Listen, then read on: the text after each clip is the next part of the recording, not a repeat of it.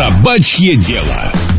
Друг проекту Собач'є діло Клуб Чотири Лапи. Преміальний корм для твого особливого улюбленця. Клуб Чотири Лапи. Об'єднані любов'ю. Здравствуйте, я Анна Балент, продюсер и радиоведущая. Со мной в студии управляющий партнер школы взаимопонимания с животными, эксперт по общению с животными Оксана Галан. Привет. Привет. Друзья, если вы впервые слушаете проект «Собачье дело», то на всякий случай оговорюсь. Мы тут исследуем оптимальные сценарии взаимоотношений между человеком и собаками и стараемся сделать нашу с ними совместную жизнь и дружбу очень здоровой и максимально приближенной к идеалу. Ну, что это значит, вы поймете, если вы немножко послушаете нас. Но даже если вы уже являетесь постоянным нашим слушателем, возможно, сегодня, именно сегодня, именно в этом сюжете вы получите обрушение стереотипов и исчерпывающее представление о том, что такое собачьи приюты. Поговорим сегодня о том, откуда они берутся, ну, почему вообще возникает такое количество собак, которые нуждаются в приюте, зачем они нужны, как туда попадают собаки, как вообще на самом деле обстоят реальные дела в этих приютах, и есть ли шанс у животного выйти оттуда в течение его, ну, скажем так, не такой уж и длинной жизни. Но сначала, как всегда, сюжет в нашей постоянной рубрике, которая открывает проект «Собачье дело» «История одной собаки». История одной собаки.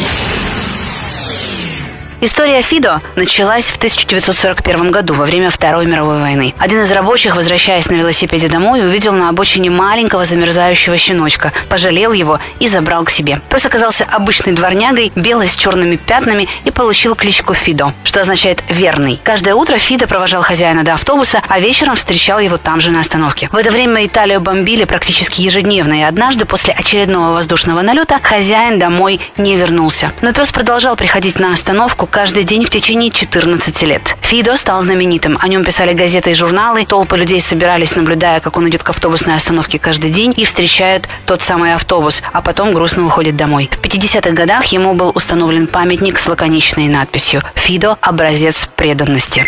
История одной собаки. Нам известно огромное количество примеров собачьей верности и преданности, и почему-то очень часто параллельно с этими историями идут вопиющие истории как раз человеческого предательства по отношению к собакам, несмотря что человек вроде как высшая раса. Как хозяйские собаки вообще попадают в приюты, Оксан? Вот почему человек вдруг принимает решение избавиться от своего животного? Мне все это понятно, но, наверное, есть какая-то твоя личная статистика и твои собственные истории. Ну, мне кажется, что большинство собак в приютах все-таки это не хозяйские собаки. То есть не брошенки? В большей степени нет. Это собаки, щенки, которые были рождены на улице, и люди по разным причинам от них отказываются, даже скорее не отказываются. Отворачиваются, Они, а, наверное. да, они находят их и вот так вот прям в коробочке могут поставить под двери приюта. И э, точно так же они поступают и просто с бездомными собаками, которые начинают им мешать жить. И главная проблема здесь скорее на уровне законодательства нужно ее решать, поскольку э, только тогда, когда мы начнем регистрировать всех домашних животных,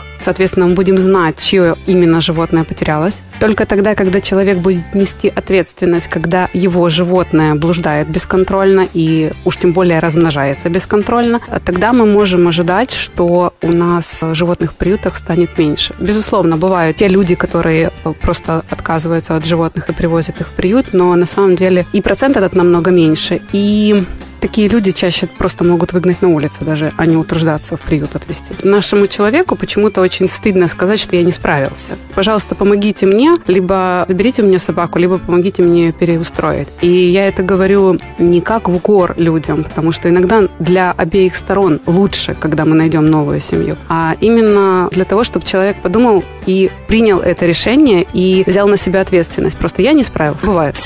Даже если хорошенько поискать, у собак можно найти лишь один недостаток. Они верят людям.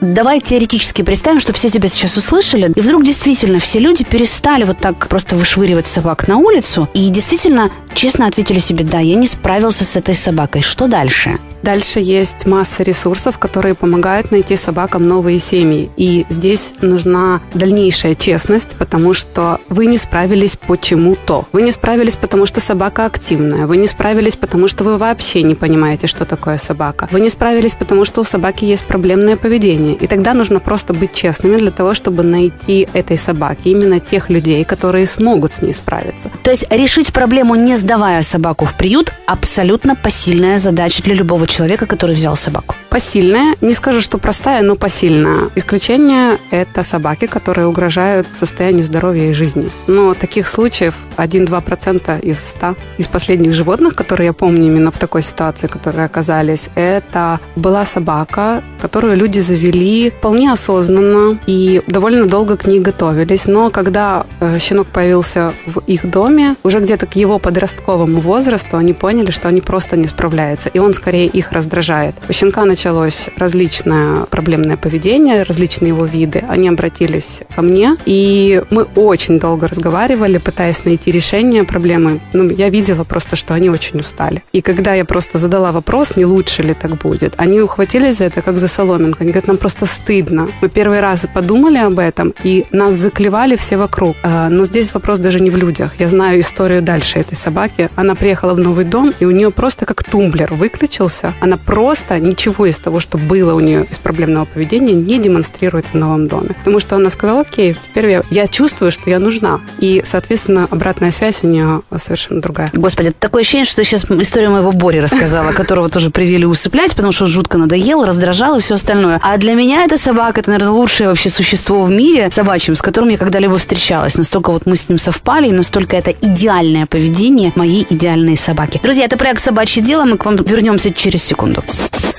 Еженедельно. Все, что хотела бы сказать вам ваша собака, если бы могла говорить.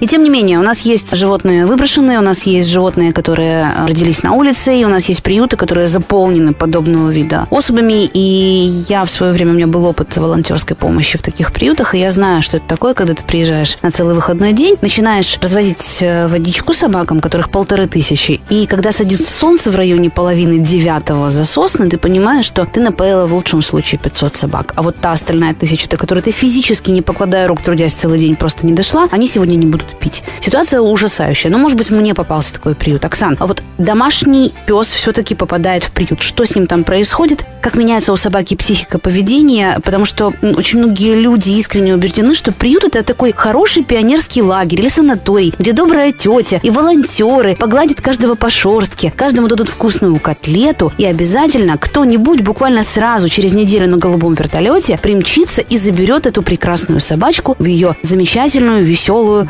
новую жизнь. По факту, приезжая работать в приют, это мой опыт, возможно, я не права. Я видела просто душераздирающую картину жизни собак в вольерах со всеми вытекающими отсюда последствиями. Так и есть на самом деле. Собаки, которые годами живут в приютах, это животные, которые с низкой степенью вероятности смогут адаптироваться к жизни в городе, особенно если они попали в приют в юном возрасте. Буквально на прошлой неделе нам пришлось, одной из моих учениц пришлось возвращать собаку в приют, поскольку э, работники предполагали, что она адаптируется очень быстро. Человек э, не был готов к длинной очень адаптации, а адаптация там, скорее всего, растянулась бы даже не на месяцы, а там близится к году, потому что собака трое суток просто не писала и не вставала. И говорить о том, что здесь плохой приют, нет. Они заботились, она жила там с самого детства, она ухожена, она привита, она кастрирована, но она не может жить в городе, она не может жить среди детей, которые постоянно шумят. Она не в состоянии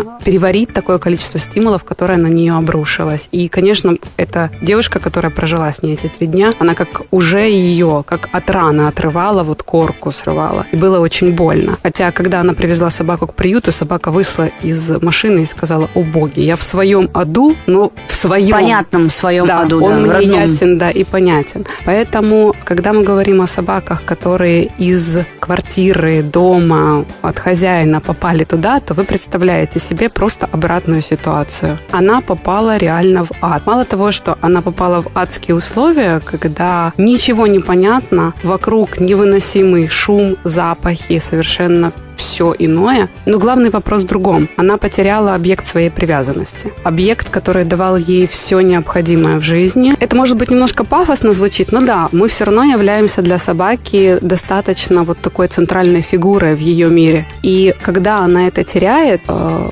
ее повсюду сопровождает полнейшая непредсказуемость. Она вообще не понимает, в каком мире она оказалась. И это вот, это не просто слова. Она не понимает вообще, будет она жить, что она будет есть, как она пописает, где она пописает. И она не понимает ничего. То есть это полная дезориентация? Абсолютно. Не говоря о том, что она, она же эмоционально да, страдает еще. Помимо того, что не понимает, что делать, она же переживает, насколько я понимаю, разлуку с хозяином. Она утратила того, кто ей был дорог. И э, это горе, те люди, которые, например, живут с двумя собаками, которые дружны, они могли бы видеть что если одна из собак уходит в каком-то возрасте, то вторая может очень долго грустить о ней. У нас был случай, когда ученики нам писали, что собака где-то 3-4 недели практически отказывалась есть после потери их старшей собаки. Она перестала играть, она перестала коммуницировать с людьми. То есть они ее просто вытягивали, как человека вытягивают из депрессии. Они заставляли ее двигаться, они уговаривали ее поесть, пока она раскачалась и поняла, что она еще готова жить дальше, даже без вот этого своего друга. Вы думаете, собаки не попадают в рай? Не волнуйтесь, они будут там раньше каждого из нас. В 2016 году в Лос-Анджелесе было открыто уникальное заведение, так называемое первое собачье кафе в США. За 10 долларов платного входа можно было получить чашку кофе или кока-колы и обязательно пообщаться с понравившейся вам собакой. Если пес очень сильно понравился, его можно было бы даже забрать домой, потому что хозяйка кафе Сара Вольфганг таким образом пристраивает бездомных животных. Все собаки взяты из приюта, все осмотрены ветеринаром, привиты, стерилизованы, и выбрать собаку можно даже на сайте кафе. Здесь выложены все фотографии, истории появления животных в приюте, и потом в этом кафе желающих пообщаться с собаками было так много, что посещение кафе теперь проводится только предварительные записи онлайн. Оксана, объясни мне, пожалуйста, если у нас такая ужасающая ситуация в приютах и вообще с приютами, то почему же тогда пообщаться с собаками, например, и забрать их к себе домой или там как-то поиграть с ними, помочь вот в этом кафе, настолько востребовано, что вокруг этого возник ажиотаж и пришлось создавать предварительный график? Потому что в этих местах животных отдают подготовленными. У нас тоже есть такая практика, только пока что у нас только с котами. У нас есть такой благотворительный фонд «Кота-ярмарка», которая действует по вот такой же схеме. И процент пристройств у них намного выше, чем у других организаций, которые, например, отдают котят из приюта. Ты имеешь в виду, что нужно просто бросить мостик, и нужен тот человек, который это сделает грамотно между приютской жизнью бездомной собакой, например, да, к конкретной семье. Совершенно верно. А, понимаете, когда мы находим младенца, например, мы никогда не сделаем вид, что мы его просто возьмем и типа будем воспитывать. Мы обязательно кого-то об этом уведомим, мы займемся его воспитанием, мы что-то будем делать с ними, потому что есть определенный протокол. У нас нет пока никакого протокола, как мы должны поступать с бездомными животными. А вот эти ребята, которые работают именно вот по такой схеме, они взяли, осмотрели, проверили у ветеринарного врача, они, эти животные кастрированы, привиты. То есть человек, когда приходит, он понимает, что он уже может вот прям взять и уйти с ним, а не выстраивать какую-то длинную работу, работу, вакцинировать, не вакцинировать, там, кастрировать, не кастрировать. Ну, в общем, какие-то вещи, которые человеку будет неудобно делать, потому что ему в понедельник уходить на работу. Хорошо. А скажи, с какими расхожими мифами о приютах и животных, взятых оттуда, ты чаще всего сталкиваешься, и что из этого точно не миф? Это скорее может быть не о животных из приютов, а о беспородных животных, что вот эта собака будет предана тебе прям до гроба доски, потому что ты ее спас из таких условий, или что эта собака будет здорова, потому что... Иммунитет у нее, да? Да, иммунитет у дворняги э, прям он просто выше э, самого высокого уровня. Или что кормить их можно всем подряд, потому что у них такие желудки прям буквально железные. Но на самом деле все это мифы, и болеют беспородные собаки точно так же. И благодарны они в той же степени, как если вы купите породного щеночка за полторы тысячи евро. Наверное, не миф только то, что любая собака из приюта – это уже собака со своим жизненным опытом опытом. Это собака с прошлым. И вам нужно просто с этим смириться. Но есть обратная история. Меня в свое время отговаривали очень брать моего Борю из-за возможных проблем с его психикой вследствие жестокого поступка человека. Вот в моем личном сценарии, я уже говорила, да, это лучшая собака из всех, с которыми я когда-либо имела дело. Но, тем не менее, и все такие истории радужные. И вот люди говорили, ты что, лучше возьми щенка, сама его воспитай, зачем ты берешь взрослую собаку? И вот это вот все. И я не первый раз в жизни сталкиваюсь именно с таким мнением людей, которые блокируют их желание брать не маленькую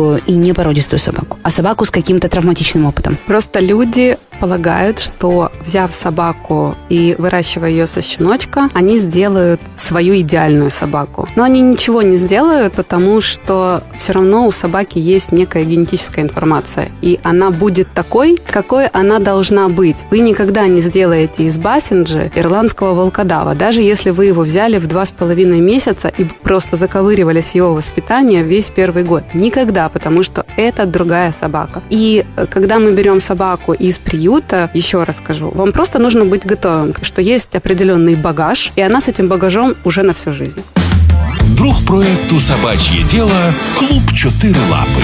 Преміальний корм для твого особливого улюбленця. Клуб Чотири Лапи. Об'єднані любов'ю. Я пытаюсь провести параллели, да, между молодой, маленькой, рожденной для тебя, выжданной вот этой собакой, как желанный ребенок, да, ты ходишь этого щенка, смотришь на эту суку, она вот там носит как-то беременность, потом щенок появился, ты уже его видишь, ты ждешь, да, Вы- выбрал себе породу, выбрал собаку, выбрал заводчика и так далее. И вот совершенно другая история. Ты приходишь в приют и берешь собаку. Понятно же, наверное, да, что ты берешь проблемную собаку, немножко покалеченную жизнью, людьми и условиями содержания. Но это ведь не бинго, это не означает, что если ты берешь маленького щенка, он точно будет себя вести лучше, чем та собака, которую ты выдергиваешь из адского приюта. На мой взгляд, вообще суть породного разведения именно в том, что это дает нам максимальную прогнозируемость. То есть мы понимаем, кого мы берем, мы выбираем себе породу, именно поэтому мы заводим эту породу. Мы приходим в приют, и все, на что мы можем рассчитывать, это на рекомендации волонтеров. Подожди, но ведь, насколько я знаю, в приюте можно найти и породистых собак в том числе, точно так же брошенных, выброшенных, и ты можешь пойти и найти себе в приюте в том числе породистую собаку. Да, так и, бывает. и у нее будет породные проблемы. Я имею в виду проблемное поведение, то, которое свойственно этой породе. У канекорса это будут одни проблемы, потому что их тоже масса в приютах. У хаски это будут другие проблемы. И, ну, то есть человек, который сказал бы мне, что он привел себе в дом хаски из приюта, от которой отказались, я приблизительно могу понимать, что его ожидает там ближайший год, и сказать ему, ну, ребята, крепитесь. Да. То есть лучше тогда взять дворнягу из приюта. Лучше взять ту собаку, которой вы будете готовы. И это значит, что вы можете и должны быть готовы к неожиданностям. Прекрасно, если у вас все совпадет. Прекрасно, если она доставит вам хлопот намного меньше, чем вы ожидали. Но лучше быть готовыми к какому-то сложному сценарию, потому что, еще раз скажу, что собака может продемонстрировать то, о чем не знали люди в приюте, не знали волонтеры в приюте, и ее предшествующая история неизвестна. Вот это ты прям с языка сняла следующий вопрос. Вот если человек, например, решил все-таки, да, хочу взять собаку из приюта, не буду покупать, не потому что финансовый фактор, а потому что их уже вот, вот они несчастные уже там есть, давайте вот каждый по, по одному возьмет песику, и уже будет много большему количеству песиков житься в этом мире лучше. Что важно учесть, знать и как провести вот это все мероприятие, то есть главные правила, как взять собаку из приюта, что надо знать еще на берегу, не отплывая. Уточнение, что это не про деньги. Большая часть наших учеников, которая берет собаку из приюта, это люди, которые заводят это очень осознанно животное. Они приходят заранее на консультацию, проговаривают свой график, они э, уточняют, сколько они смогут уделять ей времени, какого размера им нужна собака. Это настолько идеальные люди, что не каждый владелец щенка, которого покупают у заводчика, настолько трепетно к этому относится. И как показывает мне практика, что люди, которые забирают сейчас собак из приютов, э, если это не эмоциональный вот такой порыв, а действительно осознанное решение, это намного более ответственные люди. Они как раз вот готовы делать то, о чем я говорила выше. Они готовы заниматься собакой и пробовать найти те точки, которые у них совпадут и принесут им счастье обеим сторонам этого процесса. А однако, когда мы еще на берегу, то, во-первых, следует учитывать так называемая степень активности. Мы можем подобрать себе собаку довольно флегматичную, а хотим, чтобы это был такой семейный компаньон, который с нами в огонь, в воду и в медные трубы. И вряд ли вам подойдет, например, возрастная или собака, которая, в принципе, от природы очень медлительная. Второй момент – это заранее продуманный вами график. Сколько вы можете уделять времени животному? Доступны ли вам будут э, трехразовый выгул? Потому что, на мой взгляд, собаке терпеть 12 часов между прогулками – это слишком долго. В Швеции за это можно в тюрьму сесть. Оптимистичные две женщины в. Вне зависимости от того, сколько у вас денег и прочих приобретений, если у вас есть собака, вы однозначно богаты. Или если, например, у вас нет возможности и такой рабочий график, то сейчас э, выгульщики – это тоже уже не редкость, по крайней мере, для больших городов. Третий момент – это возможность как-то модернизировать свое жилье для того, чтобы собака, которая, например, никогда не жила в квартире, могла находиться в безопасности. Провода, какие-то тяжелые предметы. Возможно, это для начала нужно будет какое-то ограничение. И я иногда сталкиваюсь с владельцами, для которых вот как раз момент такой дизайнерский, он очень важен. И когда я говорю, «А давайте поставим вот такой домик или такую когтеточку, я вижу, как у них прям дрожь, подбородочек трусится, потому что, ну, нет, это все выходит. Не было предусмотрено нашим интерьером. Да, и мы находим именно дизайнерское решение, которое подойдет под их квартиру, чтобы и там животному было хорошо, и все это выглядело красиво для человека. Четвертый момент – породная или беспородная собака. Это не дешевое удовольствие. Как показывает моя практика, чем дальше, тем это будет дороже. Ветеринарные услуги дорожают, услуги специалистов дорожают. Прокормить, например, собаку среднюю и выше среднего размера вообще совсем не дешево, если мы говорим о качественном рационе. Поэтому, если мы говорим о собаке из приюта, то нам просто нужно чуть больше будет времени для адаптации, чуть больше, возможно, терпения, потому что ну, иногда нужно будет просто пере- закрыть глаза и перешагнуть через что-то. И вам, скорее всего, понадобится чуть больше тепла, потому что это израненное сердце нужно немножко отогреть. Друг проекту Собач'є діло Клуб Чотири Лапи. Преміальний корм для твого особливого улюбленця. Клуб Чотири Лапи. Об'єднані любов'ю. Да, друзья, без приютов, к сожалению, нашему обществу пока точно не обойтись, это не Швеция. Ну, а собаки, которые там находятся, мы должны с вами понимать, что это исключительно наша с вами ответственность. Они там находятся по нашей человеческой вине. Для кого-то из них это место станет последним пристанищем, кому-то мы можем подарить шанс стать домашней собакой. Поэтому прежде чем покупать щенка, сходите в приют в ближайшей доступности к вам, посмотрите, пожалуйста, его обитателей, и я думаю, вполне возможно, что там найдется та самая собака, которая вам будет по душе, большая или маленькая, щенок или взрослая собака, дворняжка или какая-то породистая, активная или спокойная, неважно. Я думаю, что собаки сами нас находят, поэтому если вы сделаете один шаг к приюту, то ваша собака там точно будет вам навстречу, вы поймете, что да, вот это животное мое. Не бойтесь брать собак из приютов, ведь взамен вы получаете огромное количество безусловной собачьей любви и никогда об этом не пожалеете. Я говорю вам это прямым текстом, потому что задача этого сюжета проекта «Собачье дело» убедить людей брать животных, тех, которые уже нуждаются в хозяевах, а не просто их покупать. И как хозяйка как раз такой собаки, брошенной, преданной и приведенной на усыпление, с которой у меня теперь огромная любовь и ежедневное счастье. Мы поддерживаем вас и ваше общение с вашими собаками еженедельно в проекте «Собачье дело», который выходит при участии школы взаимопонимания с животными Pets and People и Оксаны Галан. Ищите подкасты проекта «Собачье дело» в интернете и до встречи каждую неделю в новом сюжете. Пока. Собачье дело. Первая радиоинструкция по эффективной коммуникации с вашей собакой. Реклама.